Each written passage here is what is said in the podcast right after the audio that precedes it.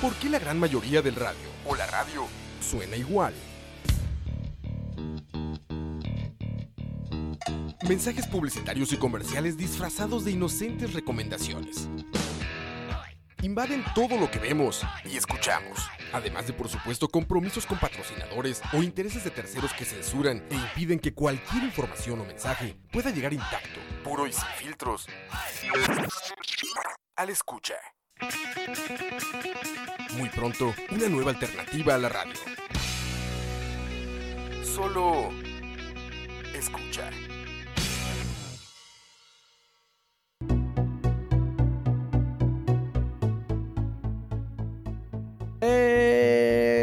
Buenas, buenas. Buenas tardes, Costa Rica. Eh, buena gente, ¿cómo van? ¿Cómo van? Saluditos, estamos ya en vivo en el podcast de Malas Decisiones número 16. Eh, sí, parece imposible, parece increíble, pero llevamos 16 podcasts ya. Eh, ¿Qué se siente, ching? Mm, Ese logro de 16 programas continuos. sin que nos hayan mandado al carajo ni Sí, nada sí, por el estilo. sin que nos haya hecho Cease and Suena bien, suena- se siente bien, se siente bien, en la verdad. Spotify. Eh, es más de lo que yo esperaba. Sí, ¿verdad? No, no esperaba nada y no había salido decepcionado. Sí, sí, sí. Eh, buena gente, bienvenidos. Estamos en el podcast número 16, como ya dijimos. Eh, hoy vamos a hablar de un tema que se las trae, como siempre que yo escojo el tema. Este Eh. Moisés solo, solo escoge temas polémicos. Ah, puro clickbait, papá. Sí. De eso vivimos. De eso vivimos. Bueno, eh, como pudieron ver, hoy vamos a hablar de el espectro político. Eh, bueno, el espectro político es muy amplio en realidad. Decir ese, ese tema o decir ese nombre es como hacer un poco de trampa porque ahí cabe todo, como le gusta a Campos. Eh, y más allá de eso, vamos a hablar un poco de qué se, qué se entiende eh, teóricamente por izquierda y derecha. ¿ok? Y no, no estamos hablando de, de con qué mano escribe usted, sino eh, de conceptos de política que curiosamente sí vienen de la mano. Y no de la mano con la que usted se pajea todos los días, ¿no? Eso no. A ver, explícame. ¿Qué es la izquierda y qué es la derecha? Bueno, tal vez Yo le, yo le dije a Moisés que trajéramos a, a Rodríguez Valdí y a John Vega para que nos explicaran. Ajá, y te doy permiso que leas literal lo que te puse por WhatsApp. Ok, em, las palabras de Moisés cuando propuse algo que para mí era una muy buena idea Para mí no tanto como se podrán dar cuenta a continuación. fueron las siguientes. Eh, mejor me corto los huevos con una navaja infectada y luego no me echo alcohol, me coso la herida con un hilo dental usado y dejo que el tétano me mate. Eh, eso es básicamente. o sea, para- Eso es básicamente. eh, Así que, bueno, no bueno, estaba no, muy no- feliz. no están nuestros nuestros invitados, nuestros, nuestros no, no. invitados, porque no los No- no invitamos está nunca. acá. Eh, pero curiosamente, eh, de dónde viene el término izquierda y derecha es muy, muy interesante. Eh, y es de la viene, Revolución Francesa. viene de la Revolución Francesa, en efecto, ching. Y viene de. Pero no soy tan tonto, mae. No, no, esa es la cara que no me ayuda nada más. Pero eh, los conceptos vienen de la siguiente. En la Revolución Francesa, cuando estaban fundando la Segunda o la Tercera República, no recuerdo, eh, en Francia, habían dos grupos, bueno, habían tres grupos de, eh, de diputados constituyentes, por decirlo de alguna forma, sí, diputados constituyentes. Eh, la gente se dividió en el voto para delimitar el veto del el rey de, de Francia sobre las leyes.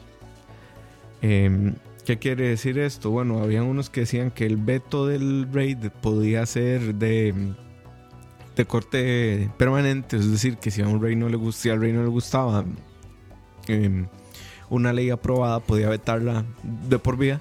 Y otra gente que decía que el poder de veto del rey debía ser limitado y este, debía tener una temporalidad, es decir, que no podía vetar la ley de por vida. Eh, la gente que estaba a favor del veto de permanente se sentó a la, derecha, del rey y la gente que defendía el poder del veto temporal se sentó a la izquierda del rey. En el centro eh, se sentó la gente, no, la gente que no tenía una posición política definida. Entonces de ahí vienen los, dos términos de derecha e izquierda que no nacen no nacen necesariamente ahí. Eh, después de eso eh, hay toda una todo un, flujo de este tipo de pensamiento hasta la revolución, hasta el renacimiento, que es donde realmente surgen los, dos términos izquierda y derecha como, como se conocen actualmente. ¿Cómo llegamos de eso a decir que los de derecha son fascistas y los de izquierda son comunistas y todos son malos? Es muy sencillo, o no es tan sencillo en realidad. Lo que entendemos por izquierda y derecha cambia con, con, el pasar del tiempo.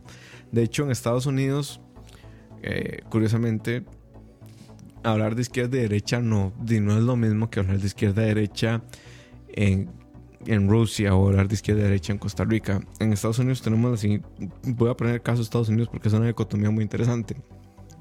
Tenés a los demócratas y a los republicanos. En un principio, eh, cuando surge este país confederado que es los Estados Unidos, Abraham Lincoln es de los republicanos. Y los republicanos luchan a favor, o luchan más bien en contra de la esclavitud. Siendo así los republicanos un espectro más de la izquierda. Y los demócratas peleaban porque se mantuviera la superioridad, digamos, de la Pero aquí, aquí vamos a otros temas, ¿verdad? Como, Es que a veces yo siento que el Pero para, terminar el ejemplo. Conforme pasa el tiempo, el espectro político se invierte y los demócratas eh, van más por el lado de la emancipación de las, de las minorías y los derechos individuales y los eh, republicanos se volcan más al lado conservador de alguna forma, que es la primera división clara que existe entre izquierda y derecha, ya no en Estados Unidos, sino desde la, la época de la Revolución Francesa, de, la Revolución Francesa, que es la que menciono anteriormente. Eh, ¿Qué quiere decir esto? La gente que sienta a la derecha en del rey en la Revolución Francesa eh, es pro status quo. Es pro mantener un, status quo. Eh, son también em, pro mantener este, la autoridad del, del, rey, digamos, que venía en ese entonces de Dios, probablemente. Y todavía. Todavía. O sea, bueno, todavía las monarquías se justifican bajo ese concepto. No, todas. La inglesa por lo menos sí. sí pero la española. también, hasta donde yo tengo entendido, es un derecho no, no podría decirte. O sea, no, no desconozco. o sea, tal vez no, no, no, lo van a decir así abiertamente, pero en la raíz, la casa Borbona, creo que es Borbón, la casa de los Borbón. Eh, se cree, digamos, cree que, tiene el derecho a tener ese poder por un designio divino.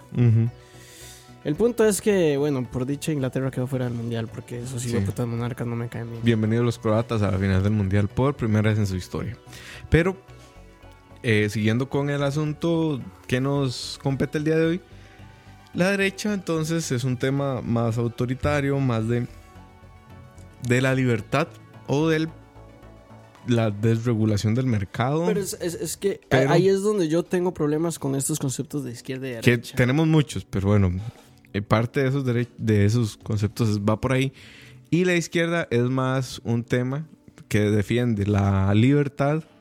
Y aquí está el concepto clave que para mí los diferencia muchísimo más, los espectros, la justicia social que es parte de las formas en las que se justifica de alguna manera que el Estado intervenga o no en el mercado. Pero eh, dejemos claro varias cosas.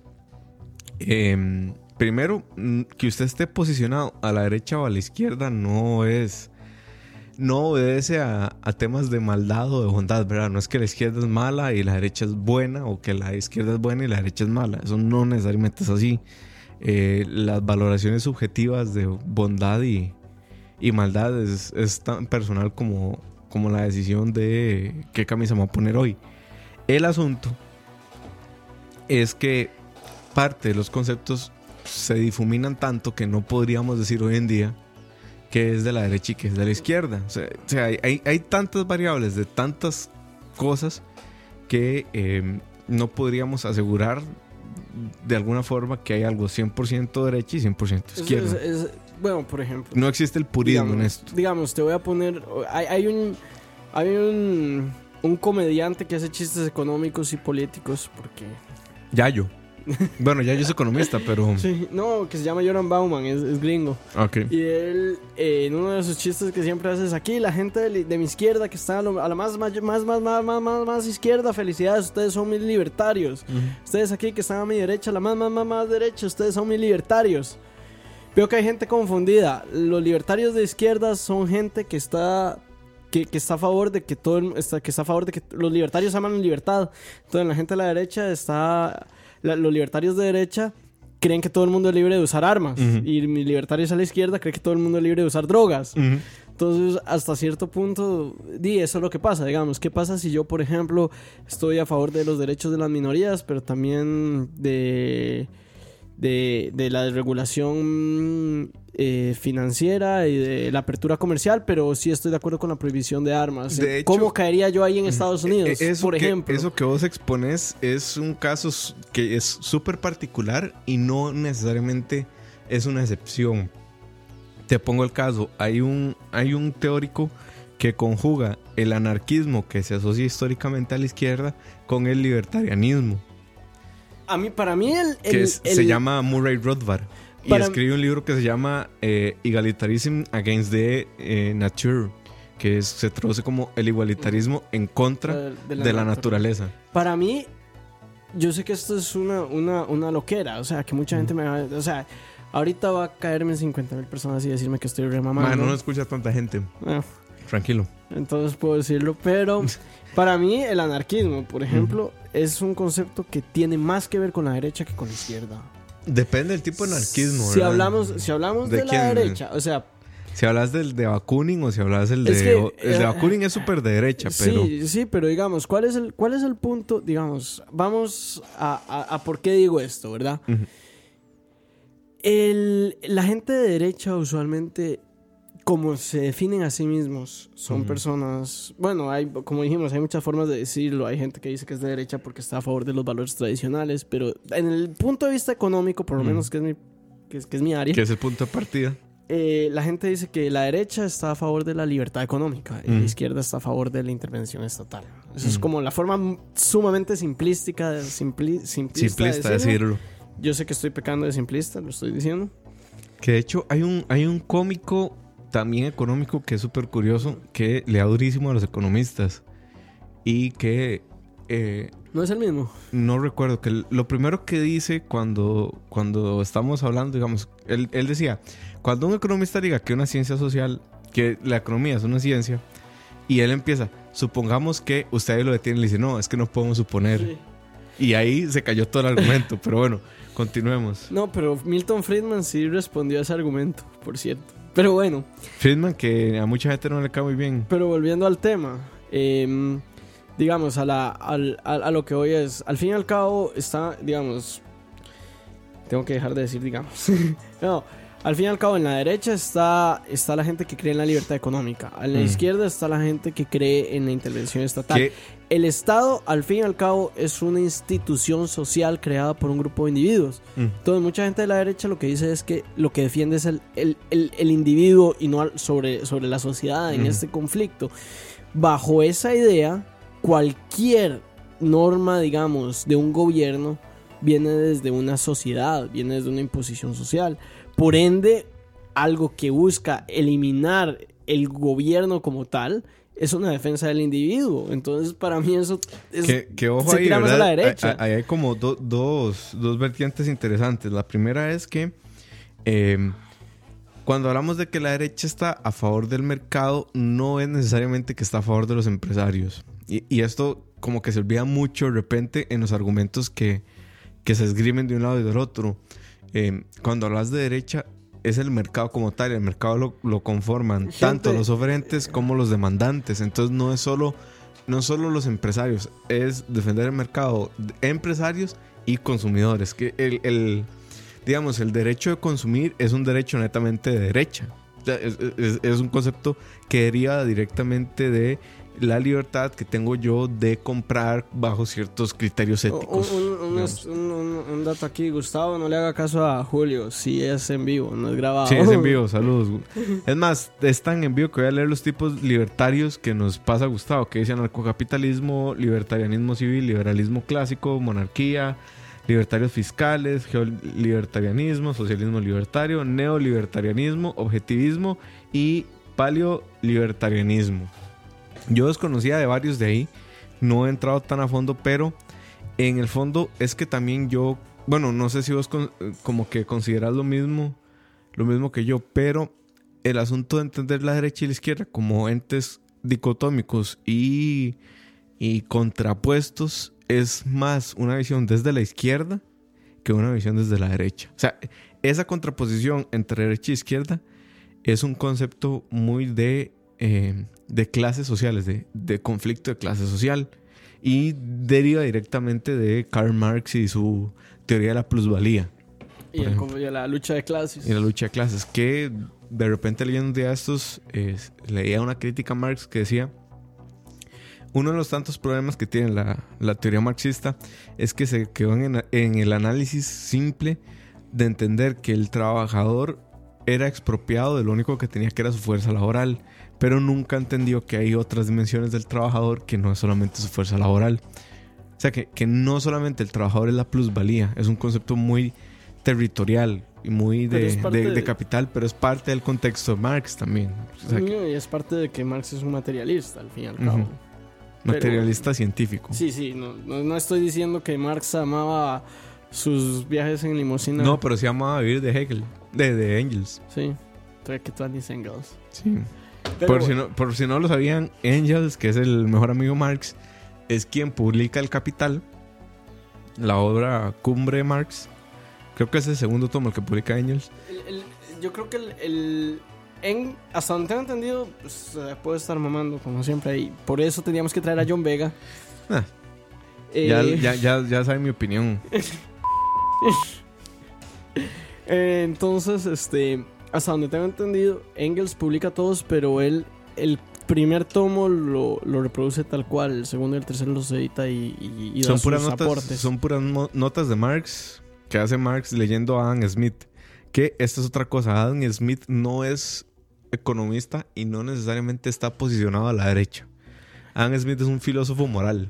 Sí. Y él a partir de la filosofía moral él hace una observación. Bueno, es considerado el primer economista dentro de los economistas. Sí, o sea, Marx era sociólogo. O sea, en esa época donde no existía como una especialización de, las ciencias sociales. Pero Adam Smith es de los... O sea, Adam Smith llega a la conclusión que eh, para mí no es errada. Él dice, el ser humano es egoísta por naturaleza y el mercado lo mueve una mano invisible. Pero la mano invisible sí podemos tener nuestras pero diferencias. Pero eso, eso también, ahí, ahí, yo, ahí yo, yo te voy a decir que no estoy tan de acuerdo. Porque Adam Smith es probablemente la persona más mal citada en la historia de la humanidad. todo el mundo cree que Adam Smith lo que dijo es que está bien que todos se agarren a golpes. después de la Biblia, ¿verdad? Sí, sí, eso es cierto.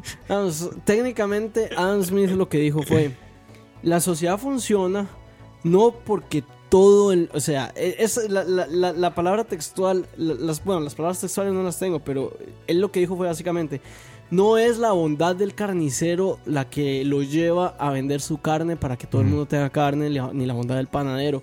Todos están buscando su, propio, sustento. Su, propio sustento, su propio beneficio, pero es a través del mercado que ellos logran con, con su, digamos, no con motivos eh, altruistas. sino con motivos egoístas, logran hacer que la sociedad funcione a través del mercado, como si fuera una mano invisible la que está manejando todo. Que ojo, ojo. Que eso es muy diferente a todo lo que dicen que dijo Adam Smith. Sí, ¿verdad? Eh, ojo ahí, eh, Adam Smith, y yo creo que en, las épocas de Smith, de Marx, 100 años después y demás, que, me parece que Marx le saca ventaja a Smith, ¿verdad? O sea, le está dando un muerto, básicamente. Sí, sí, es como 100 años después también. Sí, sí.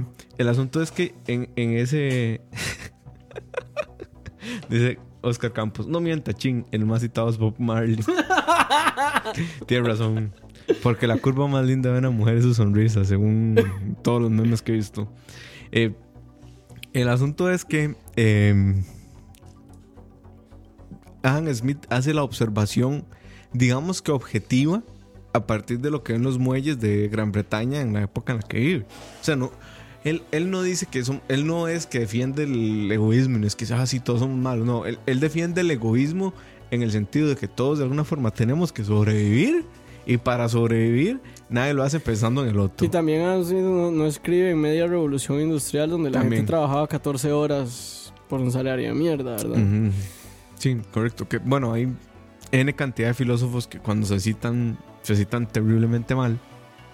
Eh, uno de ellos, David Ricardo, por ejemplo, eh, que también está un toquecito más del lado de la derecha. Si pudiéramos como establecer una línea imaginaria de los pensadores, ahí estaría Kant también, que Kant es, es como, no es racista, pero algo de racismo tendrá sus, sus comentarios al respecto del, de la geografía y Creo cómo que- se desarrollan Yo los creo pueblos. que ¿verdad? honestamente to- to- todos los... A ver, el- yo creo que hay cierto racismo en casi todos los filósofos si los lees con los ojos de hoy, digamos.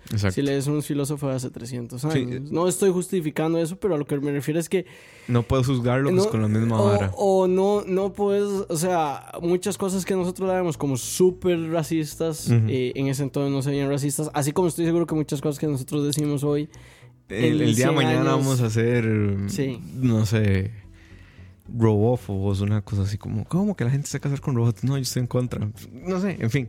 El tema es que eh, la derecha y la izquierda nunca han sido conceptos que estén eh, claramente definidos, porque además su definición no está, no está ligada a un ejercicio teórico del pensamiento, sino más a dónde se sentaba la gente cuando tenía que votar una determinada política pública, que en este caso era el veto del rey. Pero puedes poner el que sea en materia fiscal, sos... eh, Sí, porque digamos, después eh, Francia todavía todavía eh, ¿Qué todavía tenía votos y ya no tenía rey, ya, ya la gente no se sentaba a la derecha del rey ni a la izquierda pero ahí del rey. seguimos. En, en- en Gran Bretaña, los laboristas y los eh, conservadores, por ejemplo, que ojo, ojo ahí, no podemos ligar siempre el concepto de conservador a la derecha. Pero yo creo que en Inglaterra, o sea, en Inglaterra, Inglaterra, el sí. partido de derecha son los Tories. Exacto. Y los Tories se llaman así porque son conservadores. Igual en Estados Unidos, cuando alguien te dice soy conservador, eh, es, es usualmente ligado a la I. Implica ciertos comportamientos, pero no es, no es la norma. O sea, puede que en Inglaterra y Estados Unidos sea la norma, pero no es la norma para el resto del mundo. Vos puedes ser conservador siendo de Bueno, izquierda. el ejemplo más claro es China. China, exacto. China es súper conservador y yo no me atrevería a decir que Mao Zedong era muy de Era muy de derecha. derecha. Digamos, si es que eso existe de alguna forma. Eh, eso es a grandes rasgos el tema de derecha e izquierda. No, no- no tiene que ver. No tiene que ver con un asunto de cómo me identifico yo generalmente, sino más bien cómo me identifica el adversario. O sea, está más ligado a la otredad de, de mi adversario político que a cómo me identifico yo.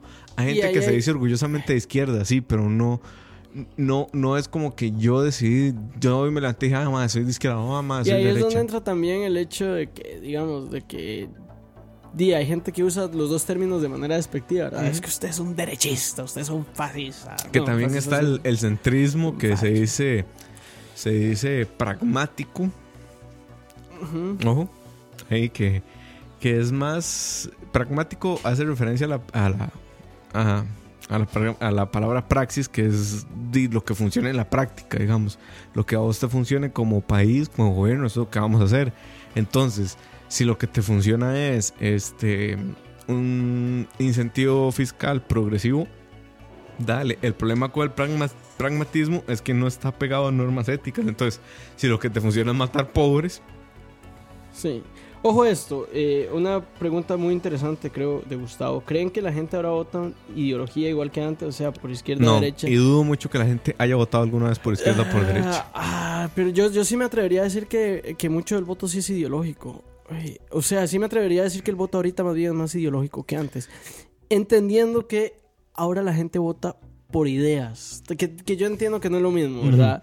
Pero, pero Yo a no lo sé. que voy es, yo- yo- yo la gente hoy no vota por un color. Bueno, sí, todavía muchos, pero las, las últimas elecciones nos han demostrado que cada vez hay menos gente que vota por colores. y más gente que vota por ideas que se sienten identificados.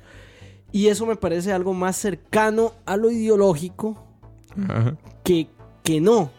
El problema es que, de nuevo, yo tengo problemas con izquierda o derecha porque yo en algunas cosas eh, mucha gente me va a decir que soy super izquierda, en otras cosas me va a decir que soy super derecha, en otras cosas me va a decir que son super centros. Yo a Estados Unidos, yo soy un comunista socialista de mierda. Yo podría ser un, comunista, básicamente.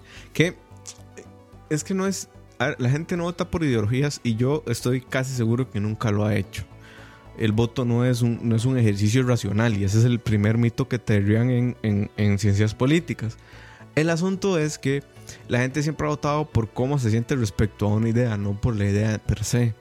Eh, te pongo un caso, en, la época de los mariachis, eh, AKA, Partido Unidad Social Cristiana y el PLN, en la época del bipartidismo, eh, si vos eras comunista, eras un come chiquitos. Entonces la gente votaba no en contra del comunismo, sino en contra de comer chiquitos, básicamente. Que, ahí vamos precisamente a al tema que decías anteriormente, que estas son varas que se usan para legitimar. Y eso es lo que yo muchas veces siento cuando la gente usa los términos de izquierda-derecha. Básicamente, no sé, si estamos en una organización del Partido Vanguardia Popular, eh, si yo te digo es que ese punto de vista es de derecha, es una forma de desacreditar lo que dijiste sin necesidad de ahondar en ello. Y eso, es, ese es mi problema con estos, con estos términos. Que ojo, también se ha usado no solo para legitimar, sino para intentar apropiarse de una causa. Te pongo el ejemplo. La campaña del Frente Amplio de las pasadas elecciones salía Edgar Araya diciendo, sí, somos de izquierda, pero significa que tenemos más en común de lo que usted cree. Y entonces parte del discurso era este, que eh, que también ha servido para amalgamar temas, ¿verdad? O sea, de repente... Y el ejemplo más claro para mí es, es, el macartismo, lo que llaman el macartismo, ¿verdad? De repente, eh, mira, es que esta gente... A ver, el macartismo, no sé si mejor lo explico un poco. Es, fue una idea por ahí de los 60, 50 en Estados Unidos, donde básicamente era una, una, una cacería de brujas. Eh, donde lo que se buscaban eran comunistas en vez de brujas. Entonces bastaba que alguien pensara que, no sé, se me ocurre que Moiso es comunista, entonces lo acuso de comunista. Y bueno, a diferencia en las cacerías de brujas no quemaban a Moiso, pero sí llegaba un día alguien en la casa y le rayaba la pared y le costaba mucho conseguir trabajo solo porque a alguien se le ocurrió decir que, que yo era comunista. era comunista. Entonces, el, el macartismo, por ejemplo, una de las tácticas que usó es decir o sea, ¿por, qué en Estados Unidos y hasta cierto punto en Costa Rica y en Occidente, pero siento que en este continente más que en Europa, está muy arraigado la idea de que, de que, de que tenemos que ser eh, católicos o cristianos y esto es algo bueno? En gran medida es porque fue una herramienta para delegitimar al comunismo y a la izquierda, ¿verdad?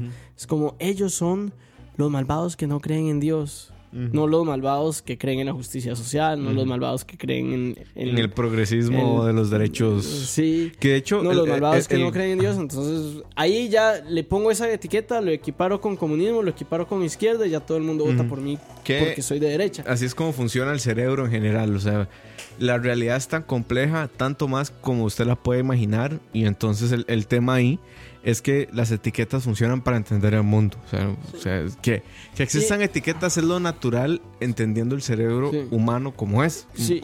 como, un montón de etiquetas que se unen y forman conceptos. Sí, y aclaro, lo que dije anteriormente no es algo que, que yo crea que es así o, que yo, que yo diga, no, es que no, no, no, es que eso, esa fue la estrategia. E-, esa y es la realidad y así fue como funcionó el macartismo. Dice Gustavo, ¿es socialista o comunista? Es que entiendo que el comunismo como tal era llamado el último paso de Marx, en el cual nunca se llegó, por lo tanto se puede nombrar más que teóricamente. Depende. A ver, hay tipos de socialismos y el comunismo, hay tipos de comunismo también. Eh, tengo entendido que el comunismo como tal nunca ha funcionado, solo en algunas comunas de cuáqueros, digamos. Eh, pero hasta ahí es donde llega mi conocimiento del comunismo. El socialismo depende de qué socialismo estemos hablando, si es socialismo científico, si es socialismo utópico, y ahí va a cambiar si fue, por ejemplo, Stalin o Lenin quienes, quienes estuvieron detrás del movimiento. El asunto es que una de las propuestas, y por eso es que se, se amalgama el socialismo y el comunismo al último estadio de lo que dice Marx, es que lo que dice Marx es que la fuerza obrera va a destruir el Estado burgués desde dentro o mediante la revolución del proletariado, que es bajo la violencia. Entonces, eh, eso es en su génesis eh, lo que propone Marx. El asunto es que eh, otra de las cosas que decía Marx es que una de las ventajas del capitalismo es su es su su ventaja de modificarse y amoldarse a las situaciones, que es lo que ha logrado que se mantenga durante los últimos ¿qué? 200, 300 años, ¿verdad? Que pueda amalgamarse, puede, puede amoldarse a las crisis y salir de ellas, que, que es parte de lo que lo hace un sistema exitoso. Ahora, el comunismo propone, entre unas cosas, la propiedad privada tiene que tener cinco características. Eh, elimina el derecho de propiedad y lo que hace es aumentar el derecho de usufructo. ¿Qué quiere decir esto? Que yo no soy dueño de la cosa, pero tengo el derecho de disfrutarla como tal. O sea, yo no soy dueño de mi teléfono, pero puedo usarlo. Eh, va por ahí. Que yo creo que por ahí es el hecho de, de, equiparar el anarquismo con la izquierda. Es por ahí, digamos, por, por esa idea. Que no necesariamente... Eh, es muy curioso cuando ustedes ven memes que dicen... Eh, me cago en el capitalismo. Escrito desde un iPhone X en un Starbucks comiéndome un combo de McDonald's. Bueno, es que eso no tiene o sea, no es contradictorio per se. El, el comunismo o el socialismo nunca ha desmeritado la generación de la riqueza. Lo que, en lo que ha derivado es en cómo se reparte esa riqueza. Cómo el fruto del trabajo o, el excedente del fruto del trabajo se divide. No que necesariamente no va a haber innovación o que no que necesariamente no va a haber generación de riqueza. Es cómo, la, la, distribuimos, básicamente. Sí, pero la idea básicamente, ahí digamos, la idea de no me gusta usar este término como lo he dicho en todo el podcast, pero la idea de la derecha al defender esto es precisamente que sin un, sin un incentivo a la ganancia no hay un incentivo para innovar. Exacto. Que digamos, eh, podemos estar de acuerdo con esa idea. Yo creo que hay otras formas de hacer incentivos, pero sin duda lo que, no, lo que para mí no se puede negar es que el incentivo a la ganancia ha demostrado ser un, un mecanismo muy, eficiente. muy eficiente para, para, incentivar la innovación.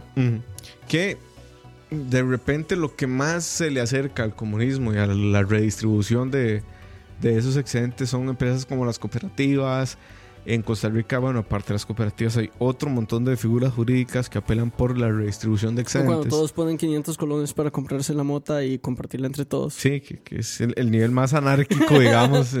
Eh, eh, el entretenimiento siempre destruyendo el sistema. Ah, es que estos, estos judíos de Hollywood. Bueno, Para, para no hablar de cosas ilegales, cuando todos compramos guaro para irnos a la playa. Cuando hacemos banca para comprar guaro.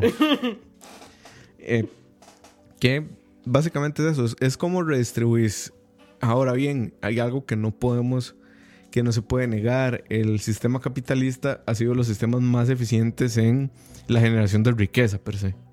O sea, eso es una, una verdad histórica, digamos, que no podríamos ocultar.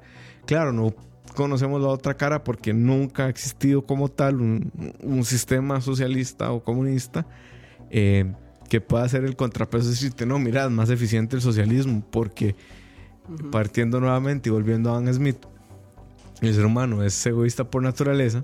Eh, de ahí, cuando alguien llega creyendo el socialismo del siglo XXI, por ejemplo, pero acapara la generación de riqueza, ya no estás hablando del, socialismo en el, estadio, en el estadio en el que se habló hace 200 o 300 años. Aquí hay, un comentario que, que ignoramos hace un montón, pero... Ignorados, no nos importa el chavo. Que dijo Gustavo, nosotros mejor dicho somos cristianos, hasta los ateos, las leyes y las bases, mejor dicho, todo el país de América está fundado en esas bases cristianas. Es cierto. Pero lo que yo me refería es precisamente lo que decían abajo, que los comunistas son ateos, comen chiquitos, entonces que de repente, a ver, Rusia también es un país muy cristiano o Yugoslavia, cuando era comunista, era un país muy cristiano en el sentido de que el trasfondo de las personas que vivían en esos países eran muy cristianos. ¡Qué ojo! Pero eso, digamos, digamos, e, eso, bueno, también tiene que ver con que los comunistas perseguían mm. Hasta cierto punto las religiones, bueno, hasta cierto punto las perseguían. Eh, Pero, digamos, el hecho de que la base de una sociedad venga de una religión no significa necesariamente que eh, se utilice la religión para determinar si uno es de izquierda o derecha. Que eso fue lo que se hizo.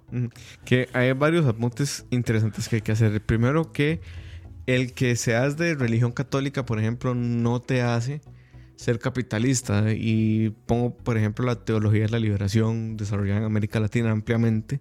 Que, y, reprimida fuertemente por Botila. Ajá. Eh, que además este, tenemos, por ejemplo, en Costa Rica a la Iglesia Católica pactando con el comunismo y con Pepe Figueres, ¿verdad? bueno, a mí me parece eso... Eso, es un, es un hito, digamos. Eso es algo muy curioso, porque, digamos, cuando yo hablo de la, de la teología de la liberación con personas de otros países, este, con personas de Europa, por ejemplo, eh este, de repente les parece algo rarísimo, ¿verdad? O sea... Que no debería parecerles tan raro, o sea, al fin y al cabo los luteranos van por la línea de la teología de la liberación, eh, desde su génesis, ¿verdad? Pero es que, bueno, digamos, este, cuando... Bueno, yo hablo con Miki de, de, de, de estos temas, me dicen como, es que el, el comunismo, ¿verdad? Eh, reprimió a los católicos. ¿Cómo es que los católicos de repente están a favor de estas cosas? Claro, Wotila vivió en un régimen comunista, que reprimió a los católicos. Pero la realidad en América Latina no fue tan así. Está el caso del, Monseñor Romero, que ya va a ser santo. ¿O es santo? es santo. Es santo. O está beatificado al em, el, punto es que, que no era un, era un, emblema del catolicismo centroamericano y latinoamericano que no es de derecha, que, es más cercano al comunismo. Sí, que curiosamente América Latina desde tiempos... por eso. desde tiempos de la conquista, eh, se el, catolicismo se ha, se ha decantado un poco más por la izquierda y por las garantías individuales de los, de los sujetos, digamos. Eh, tenemos el caso de este señor... Ah, el monje franciscano que escribió La defensa de los indios. Eh, no eh, recuerdo el nombre. Bartolomé, de las Casas. sí, creo que, es Bartolomé de las Casas, que escribe esta defensa de los indios. Eh, que es otra cosa muy interesante acá, que esto a mis amigos católicos y yo personalmente siendo católico de alguna forma, no, no les gusta mucho escuchar y es esa verdad incómoda que la Iglesia Católica se ha aprovechado del, del, sistema capitalista para subsistir hasta nuestros días, ¿verdad? La Iglesia Católica se ha aprovechado muchas cosas para subsistir hasta nuestros días. Pero una de ellas es el, sistema capitalista como tal. creo que como institución no es algo per se malo. Y lo digo como una persona muy crítica de la Iglesia Católica, ¿verdad? Yo sí lo veo per se malo porque eh, va en contra de la ética primigenia de, la Iglesia Católica, digamos, va en contra de toda la, todo el establecimiento de principios que hace Jesús de Nazaret en el, Segundo en el Nuevo Testamento. Entonces, si basas tu, digamos, tu creencia en los votos de pobreza, en el tema de ayudar a los más necesitados, en el tema de hacer lo que es de César y a Dios lo que es de Dios, por ejemplo, eh, entras en un conflicto directo entre usar el sistema capitalista para seguir subsistiendo como institución. Sí, pero es, significativamente, si vos me preguntas, es significativamente menos hipócrita utilizar el sistema. Digamos. A mí me parece significativamente menos hipócrita utilizar el sistema capitalista que utilizar las monarquías reales. Sí, sí. las monarquías europeas. tenemos el ejemplo en Inglaterra, por ejemplo, que les patearon el culo. O, básicamente cualquier monarquía de la Edad Media. Sí, sí. Sí, pero el tema es que, eh, o sea, del, sistema del que estamos hablando ahorita, la Iglesia Católica ha sacado mucho Pero provecho. Otra cosa que yo que, me parece interesante hablar es cómo las etiquetas de izquierda y derecha también se utilizan para, para hablar de lo. Para, para, para tratar de decir que algo se debe a ser izquierda o derecha y no necesariamente a otras, a otras vertientes o a otras cosas. Eh, te pongo el ejemplo más claro. Siempre se habla de los fracasos de la izquierda, ¿verdad? De Cuba, nunca se habla del embargo, se habla de que está mal por la izquierda. De Venezuela, de Nicaragua, Nicaragua, en Europa de, Rumanía, de los gulags rusos. Y siempre se trata esta imagen de, de, de ver como a, la izquierda como esto cerrado. El sistema que siempre va a, fracasar. Sí, y también como es como, como algo muy cerrado, ¿verdad? Como, como son países muy cerrados que no permiten que la gente salga, bla, bla, bla. Uno de los países más abiertos del siglo XX fue Yugoslavia, que grande Tito, porque era croata. Tito eh, estaría orgulloso de este equipo de Croacia. De este equipo de Croacia. Eh, pero bueno, el punto es, Yugoslavia era un país marcadamente comunista. Eh, sumamente exitoso y sumamente abierto. Que no hablamos de, eh, los ejemplos exitosos de, izquierda actuales. Como los países nórdicos. Ajá, exacto. Digamos, no se habla de Suecia, no se habla de, Dinamarca, Suiza. No, y de repente eso también se ve del otro lado, ¿verdad? Los países de, de... Los países, yo sé por... ¿Y por qué? Porque yo estuve viviendo en un país comunista. comunista eh, yo sé que también cuando se habla de la derecha se habla del fracaso de Estados Unidos. El fracaso de, Estados Unidos donde hay una masacre de... Cada, que usted respira.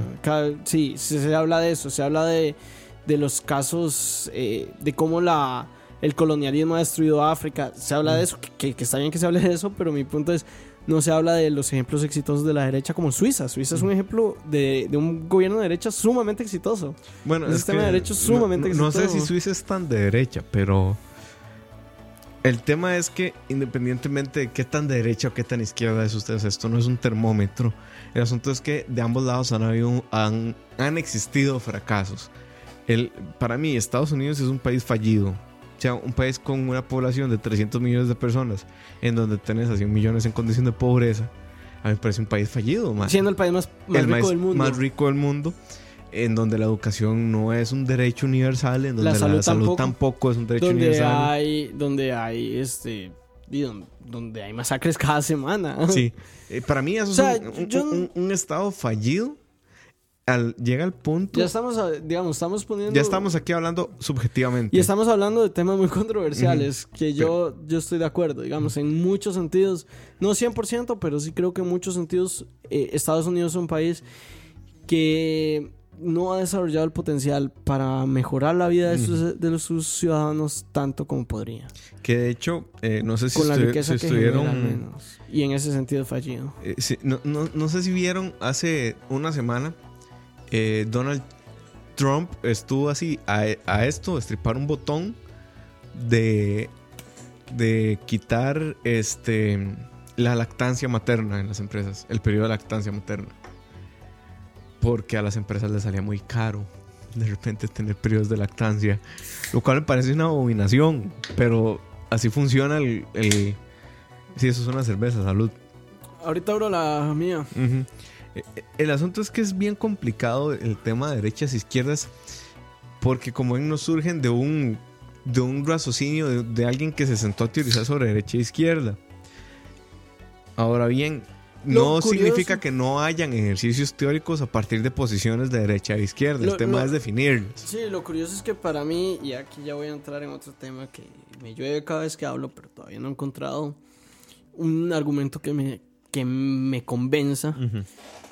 Entonces, em, que es que también estas etiquetas se utilizan para amalgamar. O sea, eh, y a lo que voy con esto es la bendita palabra neoliberal. yo sabía que vas por ahí. Que vos sabes que yo iba por ahí. Que es básicamente, a ver, había un filósofo, Karl Popper, que decía que para definir algo, bueno, no lo decía así, digamos, mostraba que la ciencia tiene que ser algo que sea, para demostrar una teoría científica, decía Karl Popper, esta tiene que ser fácil de refutar. Y a teoría refutable, no, es de falseabilidad. Falseabilidad. ¿Y a qué se refería con esto? A que, digamos, por ejemplo, eh, Sigmund Freud desarrolló una teoría del psicoanálisis. Que es irrefutable. Que es muy difícil de refutar porque siempre se adapta a cualquier cosa. No, el, Karl Popper lo que decía es, este, si yo desarrollo una teoría científica, básicamente, eh, eh, tiene que ser muy fácil de probar que es falsa y aún así que nadie logre hacerlo. O sea, no sé. Es muy fácil, por ejemplo, demostrar que. Em, que la gravedad no funciona por. Que, que, la fuerza del peso de la Tierra que, que, la fuerza que ejerce la Tierra sobre las cosas no es equivalente a 9,8 metros por segundo al cuadrado. no, es, no, es, equivalente a, la fuerza de aceleración de eso. Mm. Es muy fácil. Nada más logras medir algún objeto que no acelere a eso y ya lo probaste. Pero nadie lo ha probado. Y ese es mi problema con el neoliberalismo, en otras palabras. El neoliberalismo es una frase que es muy fácil demostrar que todo es neoliberal. Porque cualquier cosa que yo diga, yo digo, eso es neoliberal por esto. Por esto, por esto. Ojo ahí, el asunto es que los conceptos de derecha e izquierda, y creo que por eso es que tenemos como tantos problemas los científicos sociales con estos conceptos, es que no son conceptos científicos, son conceptos políticos. Y como tales se llenan de contenido cada vez que usted los habla. Hay un, hay un, hay un tema en derecho que se llama eh, eh, conceptos que usted llena de contenido, conceptos vacíos, creo que es que le dicen. Esos conceptos se llenan de contenido cada vez que se usan o cada vez que hay normas jurisdiccionales que los llenan de contenido. El asunto es que con la derecha y con la izquierda se van llenando de contenido conforme se van usando, conforme se van definiendo categorías. No son para nada conceptos taxativos. O sea, no, no es como que dividen algo, porque de repente tienen más en común de lo que se cree.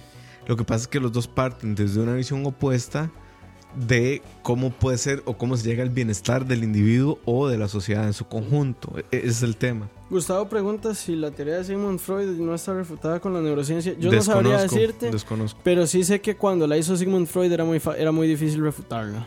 Y a eso es a lo que Porque me era, era un argumento falaz circular, o sea, siempre hay una forma de un retorno al, al psicoanálisis, que de hecho eh, si, si, ustedes tienen amigos que estudian psicología, pregúnteles del psicoanálisis y te van a decir, bueno, eso se refutó psicológicamente desde hace 60 años.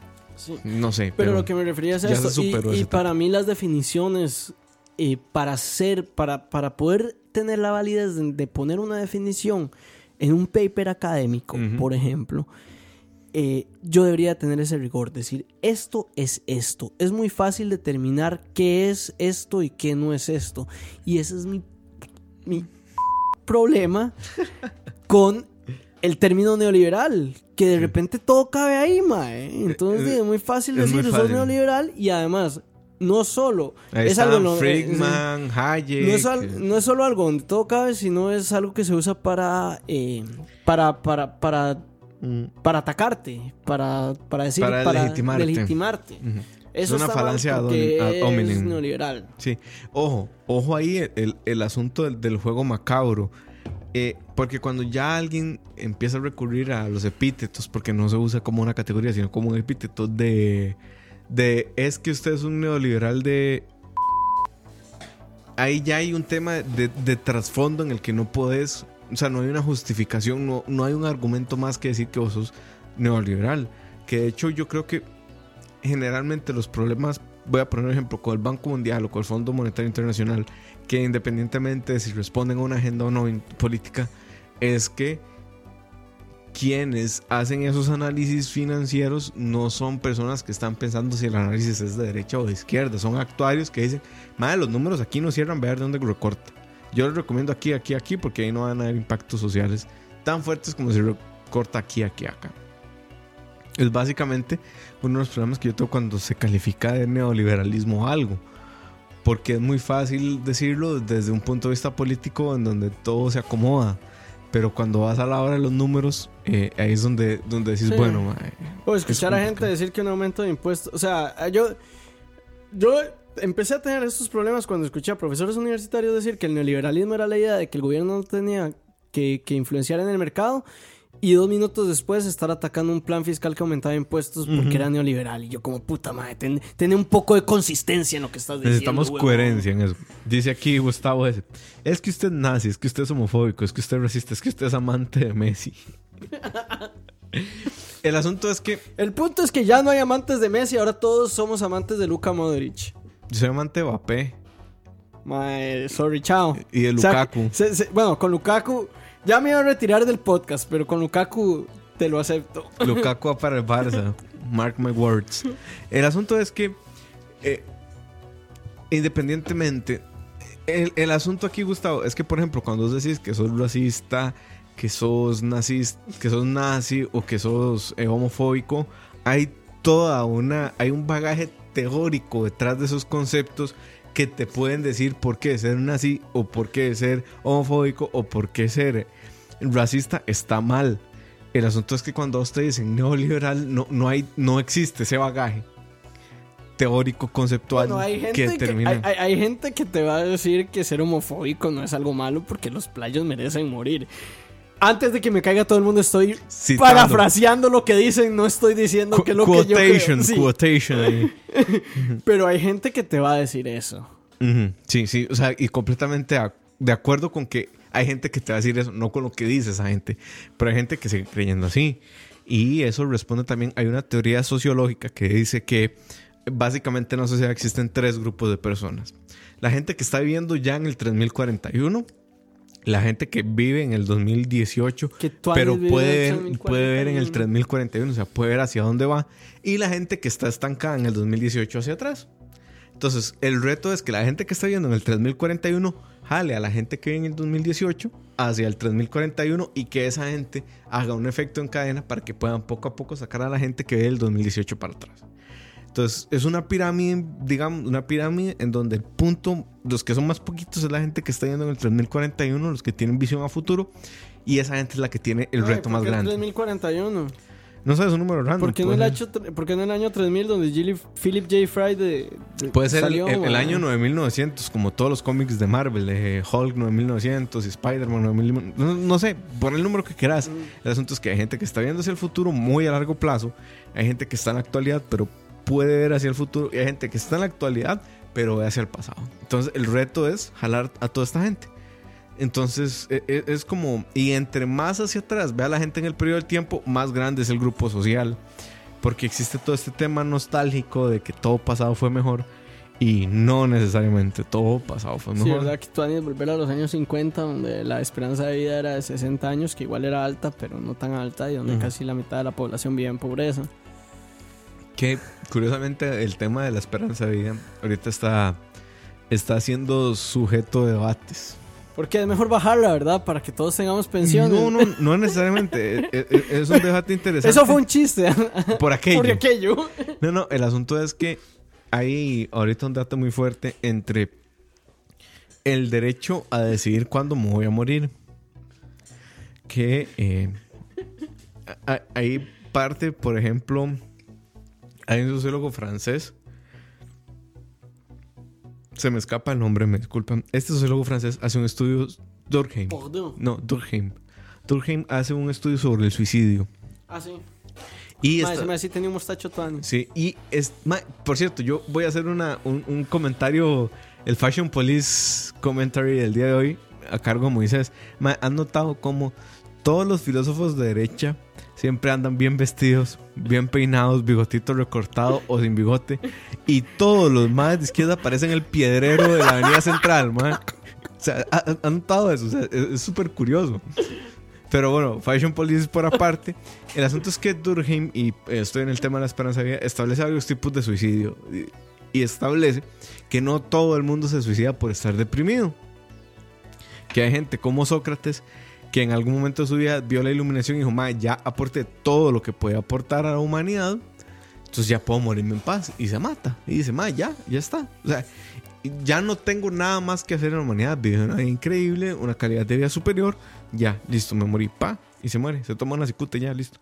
Entonces, el asunto es que ahorita hay un dato muy fuerte entre si lo que querés es una esperanza de vida muy alta o una calidad de vida muy alta. Y puedes tener las dos, pero hay gente que tiene una calidad de vida tan alta que a los 60 dice, no, madre, ya. O sea, la verdad ya viví la vida. Sí, antes de. Yo soy de los que prefiero, antes de depender de alguien o de una máquina, madre, chao. Sí, sí, yo creo que yo también. O sea, chao. O sea, ahí se ven, yo no quiero depender de un. Es como cuando, cuando te decían, cuando, cuando uno le dicen, ma, es que si seguís comiendo chicharrones todas las semanas te vas a morir a los 50. Y uno responde, sí, pero si no como chicharrones todas las semanas, ¿para qué quiero vivir más tiempo? Exacto. O sea, ¿por qué, ¿por qué querría yo vivir sin chicharrones en la vida? O sea, puta, madre. Pero es parte de los debates que también tuvieron en algún momento, pero a un nivel más elevado, la gente que piensa desde un espectro político u otro. Que ojo, a mí no me gusta hablar de derecha e izquierda, me gusta más hablar de cosas como, eh, ok, usted me está hablando desde el socialismo utópico, desde el comunismo, desde el materialismo científico, desde el socialismo científico, eh, desde el existencialismo. El sapricismo social. Que me dice, Rasta. que por cierto, ojo a la vara, yo anduve, estuve en la final de esta pasada. Sí, yo sé, yo sé. Sí, yo te llamé, cariguado. Pero bueno, no sé si en el chat tienen preguntas, porque nos quedan cinco minutos y podemos responder. Bueno, no sé si podemos responder, pero podemos intentar, podemos intentar responder. Dice Gustavo, hablemos de ideas, es lo mejor que uno puede hacer. En efecto. Sí. En efecto. Estoy de acuerdo. Yo, yo siempre he sido de ese, de ese pensamiento, pero también hay que tener en cuenta que cuando hablas de ideas no puedes conocer el contexto del sujeto que expresa esa idea por aquello. ¿De dónde sale la mejor literatura de izquierda y derecha de América? Esa es, Uf. eso es para vos, man. Vamos a ver, de izquierda y derecha en América. Eh, de derecha puedes, te puedo citar más de derecha que de izquierda. De derecha puedes ver a... Facho, facho. A Vargas Llosa. Eh, sí, yo sé que no es de tu agrado, pero Vargas Llosa es uno de tantos. Y hay otro que escribe un libro que se llama Cuentos Chinos. A Oppenheimer. Oppenheimer. Esos son interesantes. De izquierda, poder leer las interpretaciones que se hacen de Bolívar, del movimiento zapatista en México. De hecho, los zapatistas son increíbles. eh, O sea, son incre- increíbles teóricos desde, el- desde la cultura, digamos, no necesariamente desde el espectro A, a económico. mí hay dos figuras. pero son son súper a mí hay interesantes. dos figuras de América Latina que me parecen sumamente interesantes, que son Bolívar y Martí, porque son símbolos de izquierda y ellos no eran de izquierda. Ellos no eran de izquierda, nunca lo fueron. Nunca lo Y de fueron. hecho, Bolívar y Martí eran bien racistas, los cabrones, man. Los dos. Yo no sabía de Martí, sabía de lo Bolívar. Sí, sí, los dos son bien racistas, man. El Che Guevara es bien racista. Poder leerte- homofóbico también. Eh, Pero él sí y era machista. izquierda. Y machista. Puedes leer más que al Che. Yo, antes de recomendarte al Che Guevara, te recomendaría leer a Fidel Castro. Eh, me parece una persona mucho más lúcida que el Che. Pero además Eh. porque el, el, eh, Fidel vivió más tiempo, entonces tuvo de alguna forma como más, más tiempo para desarrollar su pensamiento. Pero son esos los ejemplos. Aquí viene, ¿de dónde viene la imagen de que la UCR es de izquierda? Desde la lucha contra el COA. Desde ahí viene más o menos.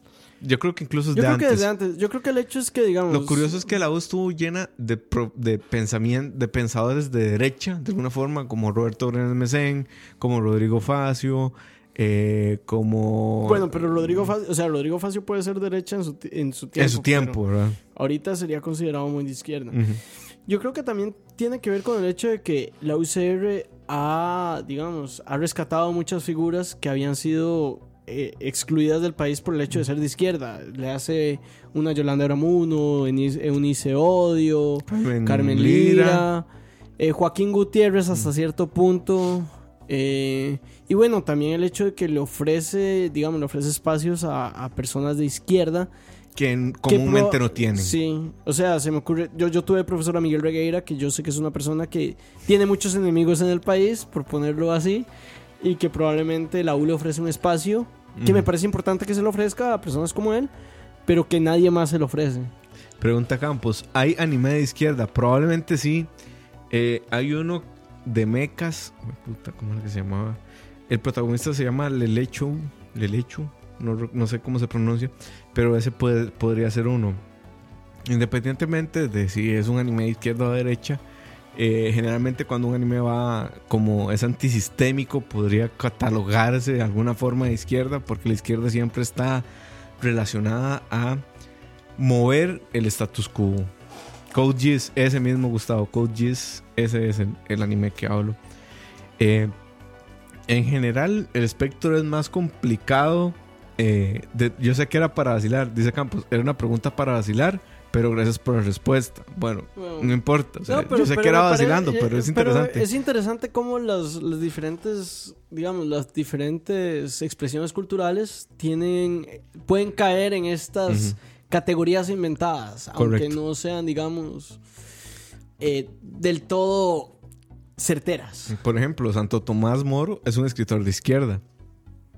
O sea, él, él nunca fue de izquierda, nunca militó con la izquierda, pero, Pero sus ideas- sus ideas son de izquierda. Cuando escribe La Utopía es un libro completamente comunista, digamos, de alguna forma. Y eh, por aquello, hay solo un partido político en este país que está afiliado a la Internacional Socialista. Liberación Nacional. Liberación Nacional es el único partido que está asociado a la social. al Internacional Socialista. Qué cracks. Que Que por cierto es, si el país ven- más anti- es el partido más anticomunista del país. Y no, y no lo estoy diciendo en el sentido de la gente, digamos, no lo estoy diciendo de los liberacionistas actuales. Mm. No, don Pepe era abiertamente anticomunista. Así ya, hu- hueso colorado en contra del, del comunismo. Eh, de hecho, si ustedes ven el logo del PLN, es la rosa Luxemburgo, Bueno, pero es el símbolo de la que es el símbolo de la socialdemocracia. socialdemocracia, que está asociado a la izquierda. De hecho, el comunismo no entra tan fuerte a Costa Rica gracias a la socialdemocracia a la economía social, con Yo las cooperativas. Ese es otro tema aparte, pero a mí me parece como genial esa idea de odiamos al comunismo, pero somos socialdemócratas, entonces podemos meter como ideas ahí de medio izquierdosas, pero somos anticomunistas. Muy divertido. Pero bueno, gente, se nos fue el programa. Muy rápido. Bueno, si, si queremos acá, si, si, si quieren mis mi idea de lo que de lo importante de este programa, todo lo de izquierda y derecha mandarlo al carajo. Sí, sí, exacto. Lean más, eh, vean más posicionamientos socialdemócratas, eh, social utópicos, social científicos, y ahí cuando se identifiquen con alguno, eh, busquen los autores, sus principales, sus principales exponentes. Yo personalmente no estoy tan en contra de lo que, de lo que propone Murray Rothbard, por ejemplo. Pero bueno, ese es. Compartan el programa. Va a estar en Spotify probablemente mañana, no sé, eso, eso lo decidirá Campos. Eh, Y que si Croacia gana me voy a pegar la fiesta. Si Francia gana voy a estar feliz, pero no tanto. Como si gana Croacia. Como si gana Deberíamos ver la final en algún lado. Sí, sí. ¿Te parece? Ahí vemos. Pero bueno, gente, ese es el Malas Decisiones número 16. Intentamos ser lo más descriptivos, no voy a decir objetivos, más descriptivos respecto al fenómeno izquierda y derecha. Chin, tenemos tema para la otra semana. Estaba pensando, eh, tema tentativo, hablar de precios. Eh, en el sentido, ¿qué determina los precios? ¿Qué es un precio máximo? ¿Qué es un precio mínimo? ¿Cómo eso afecta a la economía? Ok. Pero mm, puede cambiar. Sí. Bueno, gente, eh, nos vemos. Un abrazo. Espero que les haya gustado el programa. Hoy se nos fue mucho hablando paja. Y nos vemos la próxima semana. Un saludito. Chao.